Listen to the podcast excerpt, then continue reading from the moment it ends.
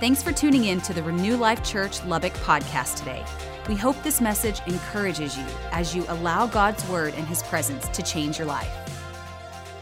I'm, really glad you're here. My name's Keith. I'm the campus pastor. So glad you've joined us today, especially if it's your first time.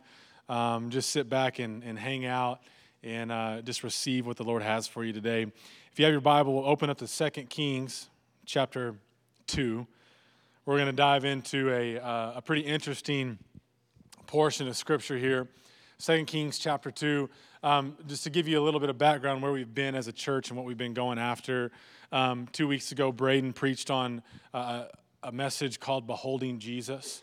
And about, he was talking about looking at Jesus, letting Jesus actually transform us, letting his grace get in us, um, knowing that he's the only one who can actually make us new. And I just want to start off by saying that to you today. Jesus is the only one who can transform you. Jesus is the only one who can change you. Jesus is the only one who can make you new. Not in your best effort on your best day can you actually change yourself.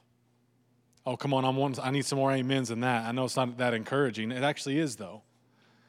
Even on your best day, in the best mood, in the best effort you can give, it still is not good enough to transform you because we don't get transformed by our own effort and by our own work. We get transformed by one person, and his name is Jesus. He's the one, he is the one who makes us new. What we've been seeing in Scripture is that, and we're actually diving into the miracles of Elisha. And what we find in, in, in the miracles of Elisha is that they actually point to the person of Jesus. They actually point to who he is, how he acts, what he does. They point to the grace of God, the new covenant, the finished work of the cross. We're going to be seeing that, that today, and I don't want to get too far ahead of myself, so let's just jump into scripture and then we'll, we'll go from there. 2 Kings chapter 2, verse 19 says this One day the leaders of the town of Jericho visited Elisha. We have a problem, my lord, they said.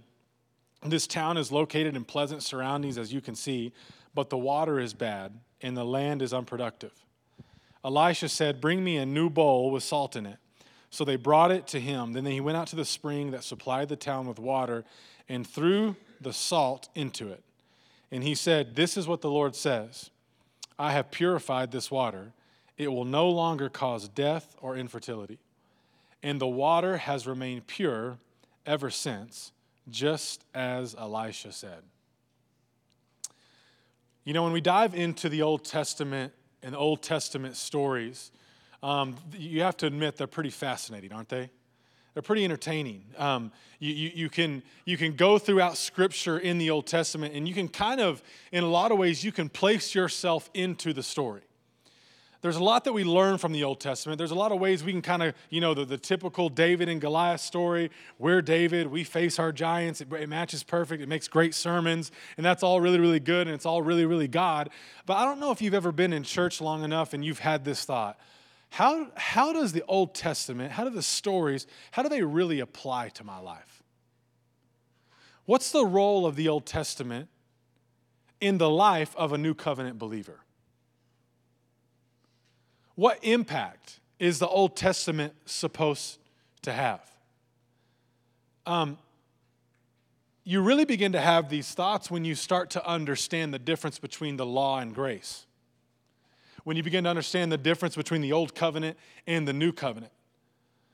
You, you, you have these thoughts okay, I'm a, I'm, I live in the new covenant, I live under grace, I live in Jesus and with Jesus. So, what's the point of the Old Testament again? Isn't there, isn't there a scripture that says he fulfilled the law and the prophets? Well, guess what the Old Testament is? It's the law and it's the prophets. So Jesus fulfilled it. So does that mean we just hang out in the New Testament? Like, what, what, what do we do with this over here? Let's just all be really, really honest. You would rather, you would rather read the book of John than the book of Leviticus. Come on, somebody. there, there, there seems to be this dynamic okay, God, what, what are you doing in the Old Testament? What role does it actually play? What is the point? And I want to let you know today that the point is simple. The point of the Old Testament is Jesus.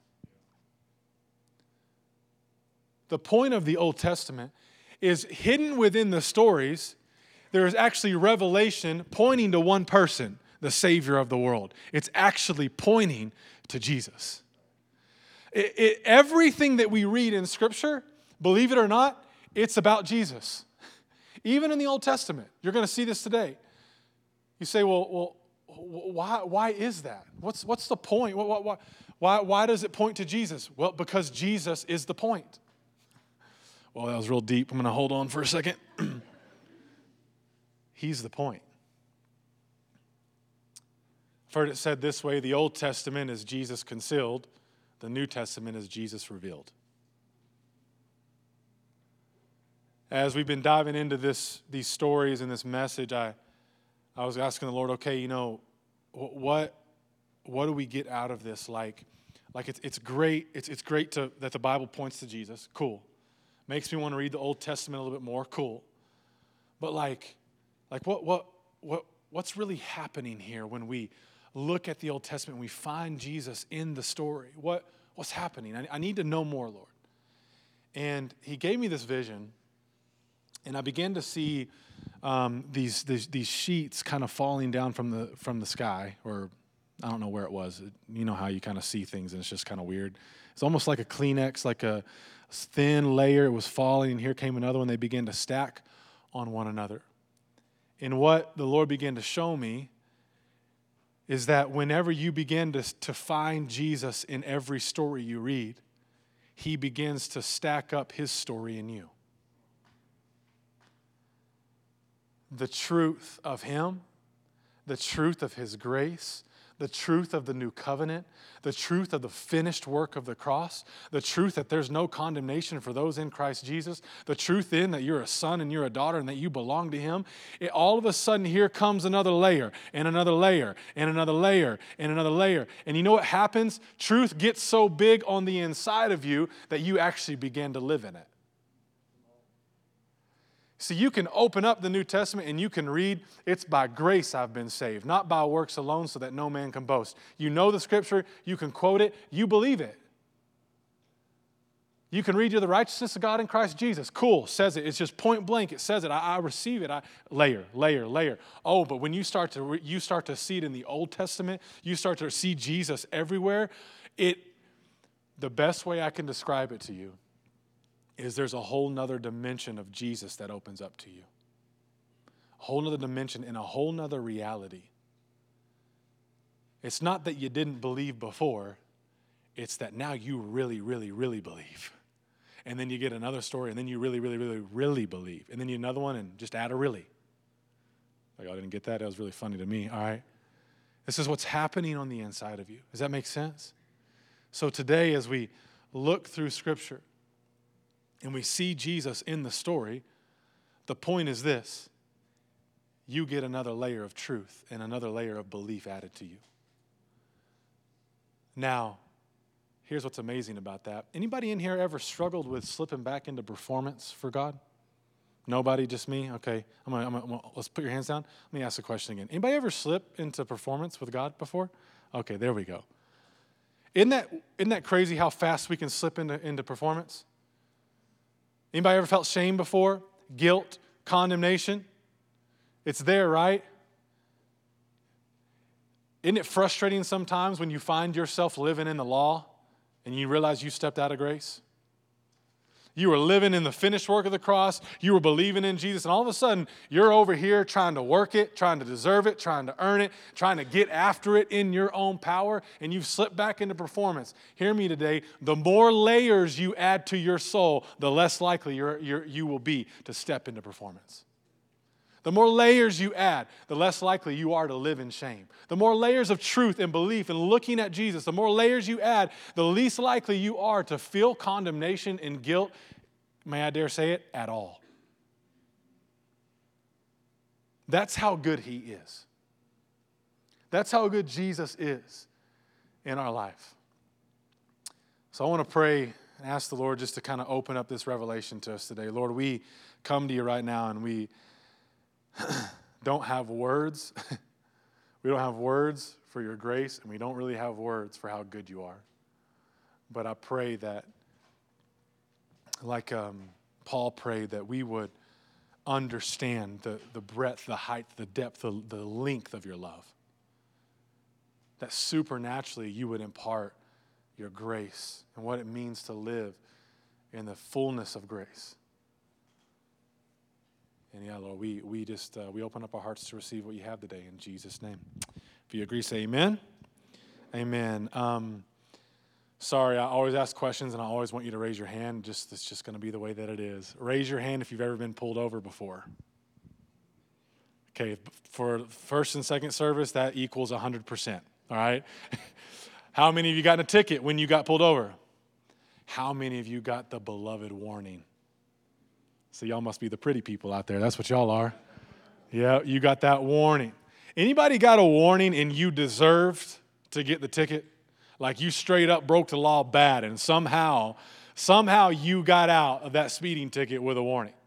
Um, I, I, and just about a month ago, we were driving back from the mountains with a with a couple of guys, and we were we were snowboarding up there. And, and if you're wondering, does that guy ever work or does he just snowboard? The answer is he just snowboards. All right. So, um, but we were coming back, and and I get pulled over in New Mexico, of course. I have more tickets and been pulled over more times in New Mexico than I have in, the, in, in, the, in Texas. It's just like, it's, it's dumb, all right? And so I, I get pulled over, and the guy, two state troopers walk up behind me, and they say, Sir, you were speeding. I said, Go on. he said, You were going 82 in a 55. And I was like, Oh crap. Does that mean that I go to jail? and he, he said, You're going 82 and a 55. And I was like, Sir, I was like, I'm sorry, but there's no way I was going 82 miles an hour. I said, you, it, it, was the truck ahead of me. I locked onto him, but it was the truck ahead of me. And I, I began to like, hey, I, this, this isn't true. And he's like, well, we clocked another number, but you were still speeding. Can I see your insurance? And at this point, I'm like, I haven't been pulled over in a long time. And I, it just does something to you, right? I'm just shaking.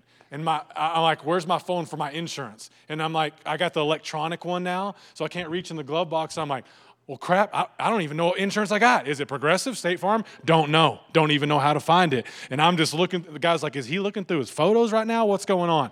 And I'm trying to find the, the, the insurance, and I, I hand it over to him. In like almost less than 10 seconds, he hands me my phone back and says, hey, today we're just going to give you a warning. You guys can go ahead and get out of here. And it, it was so unexpected that I just kind of sat there and I'm like, are, are, you, are you sure? like, eh, I just kind of stopped for a second. And Chandler was with me, and we had another guy, and we were like, they were super quiet. And then when he said that, they kind of looked at me, and I'm like, don't say, don't say anything. Just, we're just going to pull off real slow. And it, but it was so unexpected, and it, and it didn't make sense. You know what I've learned about the grace of God? is it doesn't make sense. It's unexpected. It, it's a thing that you can't almost put words to. You see, like, we all know what it's like to deserve punishment and not get it. There's been all been moments in our life where we deserved to, to, to take the judgment. We, were, we deserved to take the speeding ticket. We deserved to pay the fine. And then when we got that warning, it was so, it didn't make sense to us. We were thankful for it. That is a great picture of what the grace of God does for us. It is undeserved, it is bogus, it's scandalous, it doesn't make sense. It, you think as, as a, here's what we do as Christians, you know what? We, we want to take the punishment because it feels wrong to get out so easily. Oh, come on, I'm preaching now. Are you ready? If you don't believe in grace, you're either going to leave or you're going to start believing. it is that good. Come on, I said it's that good. The grace of God does not make sense because it's not supposed to make sense. It's supposed to make faith. When you experience the grace, when you experience Jesus Himself, you realize oh my goodness, this is just, I, I do not deserve what I'm getting. Because what I deserve is I deserve the judgment. We, we as, I'll go back to that. We as believers, we, we want the judgment. We want, we, we kind of, what we would like to do is we'd like to work ourselves out of our chains. We want, we want to do some work. We want to put some effort. You know, if, if, someone, if someone does something wrong to you, come on, let's just be honest. We all want them to feel it for a while, don't we? Like, why don't you just stay over there for a week feeling bad about what you did to me? So we take that concept and we put it on God. And we think He's like us. And we think that when we mess up, He's sitting there like, why don't y'all just hang around in that sin and that mistake and some shame for a little bit? Because if you really, if you really had some feelings and you really loved me, you would feel bad religion, law. He's so good, he says, there is no condemnation for those who are in Christ. You know, the, the, what he's actually saying there is, is you're going to mess up. Why would he have Paul tell you there's no condemnation if there wasn't a chance for it? Oh, y'all aren't amening me enough, but I'm about to start Steven Furtick preaching on y'all. How, how the, the, the reason it's in there is because we slip back into it. And we, but we want to prove to ourselves that we love Him and that He loves us. We want to give Him a reason. We want to take some hammers and we want to take some chainsaws and we want to go to work on those chains. We want to take some paper towels and get a mop and we want to clean up the mess that we left behind. And Jesus says, Hey, that's my job, not yours. Well, Jesus, that doesn't make sense. I know. My grace doesn't make sense. My grace is so much better than you could ever think, so much better than you could ever imagine. I'm Jesus, and I'm way better than you think that I am. I know you love me, but I'm even better. I'm even, I love you so much.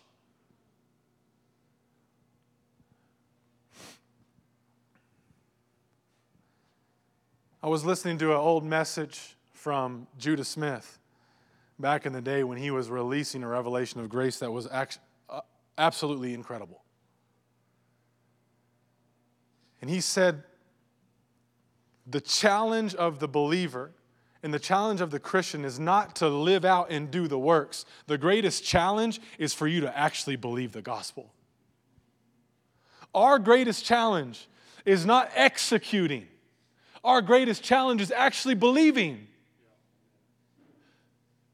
The greatest challenge is not, is not trying to fulfill the destiny on our life and the call on our life and all the pressure we put on ourselves and trying not to cuss and trying not to flip people off in, in traffic and trying to be patient and trying to actually be nice to our wife and trying to actually respect our husband. That's where we get Ch- that's actually not the challenge. The challenge is you actually believing the gospel. That Jesus can transform you into respecting your husband. That when you look at Jesus, he'll make you more kind. That when you look at the grace of God, you'll be more forgiving. You'll, you'll, you'll be more kind to people. You'll see them a different way. We, we, that doesn't make sense to us. How could that be? I'll tell you how it could be. It's not supposed to make sense. It is the easiest thing and the hardest thing to do all at the same time. the grace of God, it will blow your mind. We actually see how grace is so does it make sense. We see it in the story of Elisha.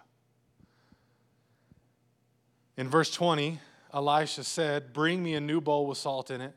Just to recap for just a moment. Remember, they were in Jericho. The water was bad, the spring was bad, and it was making people unfruitful and the land unfruitful. And he said, Bring me a new bowl with salt in it. So they brought it to him. Then he went out to the spring that supplied the town with water, and he threw, threw the salt into it. And he said, This is what the Lord says. I have purified this water. It will no longer cause death or infertility. And the water has remained pure ever since, just as Elisha said. Now, here he goes and throws salt into the spring. Um, the salt is not what cured the water. It was, it, was, it was the fact that he released a word and it was the blessing that he gave.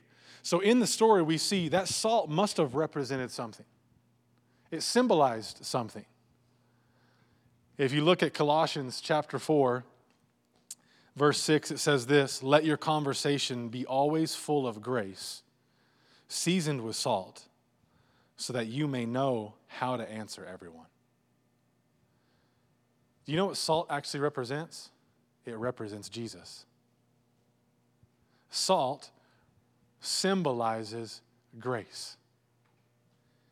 Here we had a town that was unfruitful in so many ways. The spring was bad, the spring was impure. In, in, in, in symbolism, here comes Elisha and he throws salt into it as if to say, when Jesus enters into the situation, everything is purified and everything changes. What's interesting about the story is that many believe the spring was salty. The fact that it was unfruitful, making people sick, they believe that, that, it, that there were minerals in it, it was salty water. So when you think about this, think about watching Elisha. Number one, it's weird enough that he's doing what he's doing. It's hard enough to believe. I'm not taking the first drink, I can tell you that much.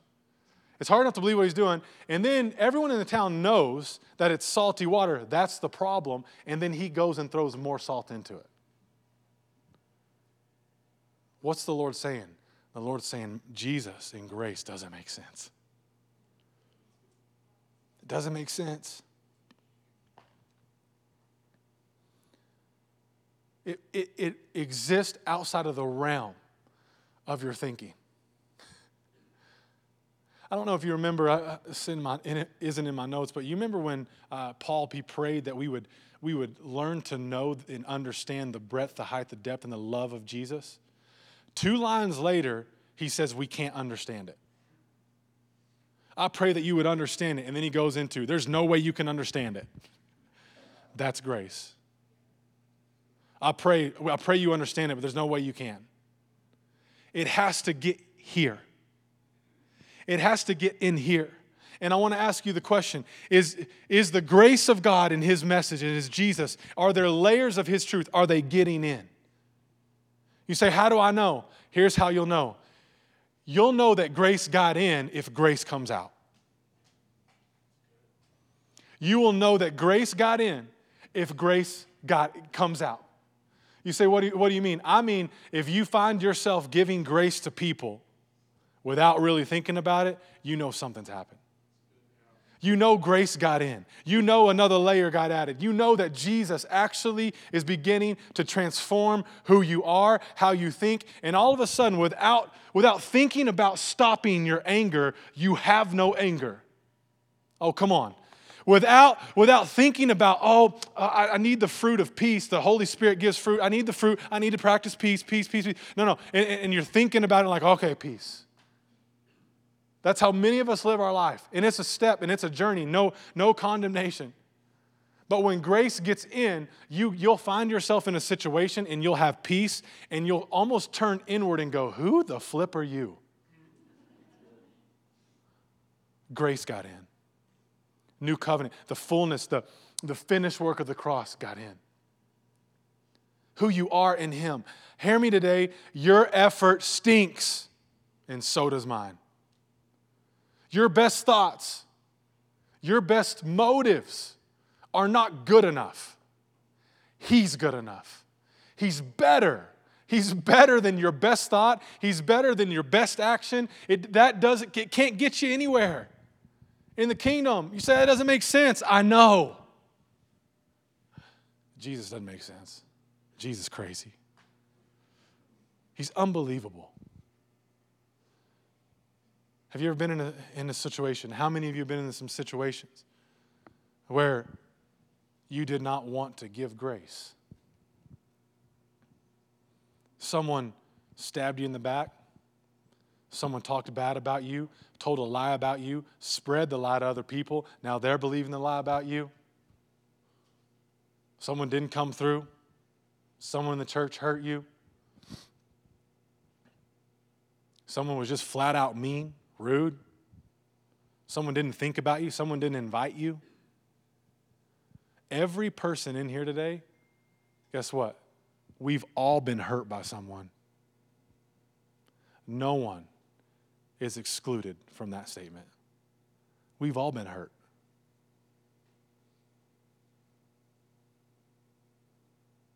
And in those moments, guess what doesn't make sense?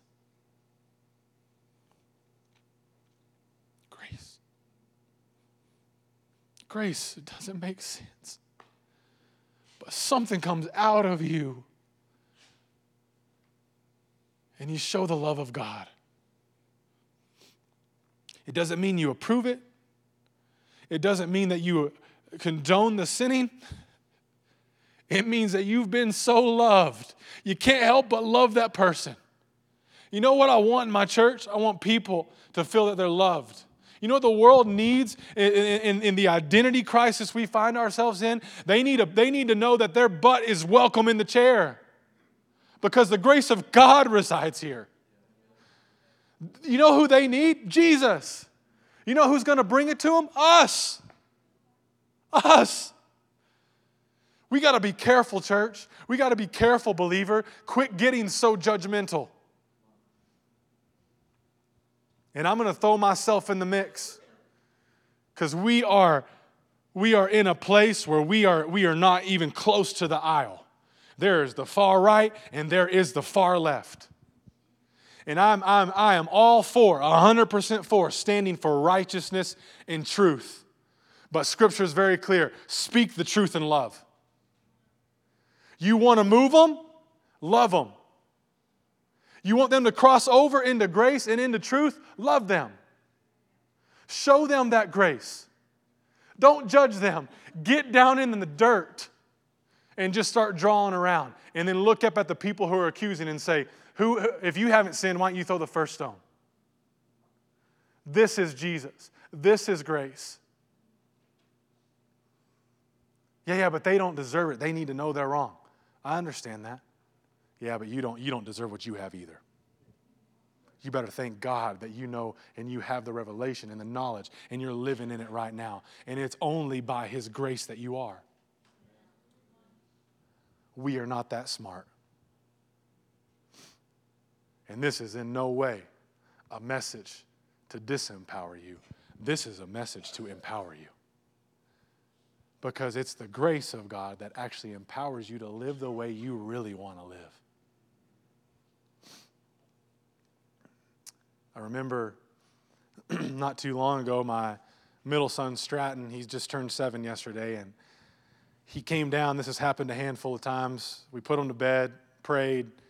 Um, I, I, came down to and was sitting in the living room, and all of a sudden he comes down the stairs and comes into the living room with tears in his eyes and he begins to confess uh, a mistake that he's made. And um, I, he begins to tell me, he begins to tell me how he had been at a friend's house. They were playing on a, a, a game on the iPad. And, and in the middle of the game, ad pops up. And it, it's one of those ads that's a role play ad for a role play game. And in the ad, there's a woman in the shower and the window's fogged up, and you can take your finger and unfog it. This is what we have to deal with now with our six year olds. He's sitting there as a child, and quite frankly, is a victim. Pray. And he comes down with tears in his eyes and repentance in his heart. And he begins to tell me what he did. And in a moment where, as a dad, you wonder, what do I do? Do I need to lay the wood so he knows it was wrong? Do I need to, do, what, what do I need to do in this moment, God? I want to do the right thing and I want him to know it was wrong. But in his face and in his, I could see his heart was wide open. Oh, he knew he messed up. It was the Holy Spirit that led him to come and tell dad. And in that moment, all punishment and all judgment, it, it was erased because I saw, I saw the love of a child and I saw the purity of a child. And in that moment, I said, Hey, buddy, you're good. Hey, don't worry about that. You know what? You don't need to be looking at that stuff, and I don't want you to. But you know what you did? Here's what you did. You, you, you have such a close relationship with the Holy Spirit. He convicted you, and you came running to dad. Way to go. That's it. That's it. And you know what? He hasn't learned? He hasn't learned the judgment of God. He's learned the goodness of God. It was the grace of God that led him to dad. And it was grace that caught him. How many of us, when we mess up and when we make a mistake, we run to dad, we run to Father God, and you know what we're expecting? The same thing my seven year old was punishment. I'm going to get a lashing. He's going to remove his voice. He's going to remove his blessing. We think really crazy things as Christians. Some of it's us, some of it's the enemy. But in our head, we will even think if I, if I, when I go to him and when I confess this sin, he'll probably even take away my spiritual gift. He'll stop using me. He'll stop using me to influence people. He's going to run far away. And what we lack in that moment is just an understanding of the love and the grace of God. When you run to Him, when you run to Him, He's ready to receive you.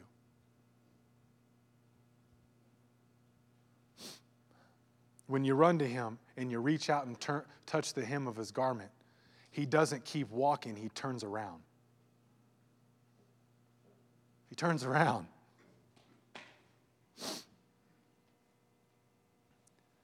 This changes everything. This is what transforms us. You're going to have moments as a believer where you're not going to want to give grace. And in the moment, all of a sudden, you'll, you'll feel this. Hey, extend grace. As a dad, you're going to have moments where you say, you know what? On this one, you get grace. I'm going to whoop you next time, but this time, be moments. It wouldn't surprise me if 100% of us in here have a situation right now that you need to extend grace to. You hadn't got the promotion yet. You, you seem overlooked. Some of you actually even need to extend grace to yourself. Jesus is reaching out to you today. I'll close with this. When you do a, some further research of this story of Elisha's miracle, you realize that the land of Jericho, it was actually cursed by Joshua. In um, Joshua 6:26, it says, "At that time Joshua pronounced this solemn oath: Cursed before the Lord is the one who undertakes to rebuild this city, Jericho. At the cost of his firstborn son, he will lay its foundations. At the cost of his youngest, he will set up its gates. The land was cursed. The reason the water was unfruitful and bad to drink is because there was a curse. Until until Jesus entered the equation.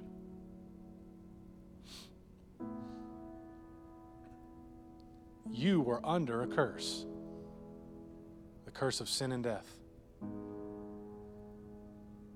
until Jesus. Come on, I said until Jesus. And he came in and he flipped and changed us.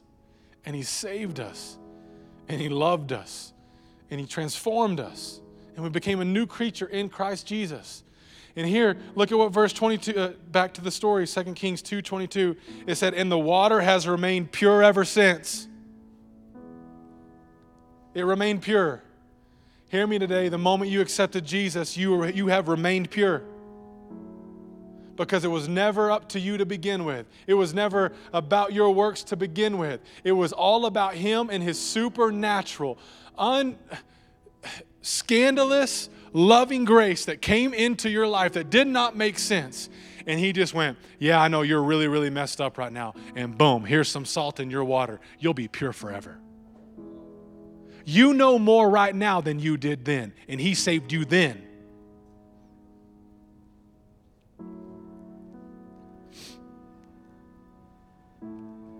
This is the gospel.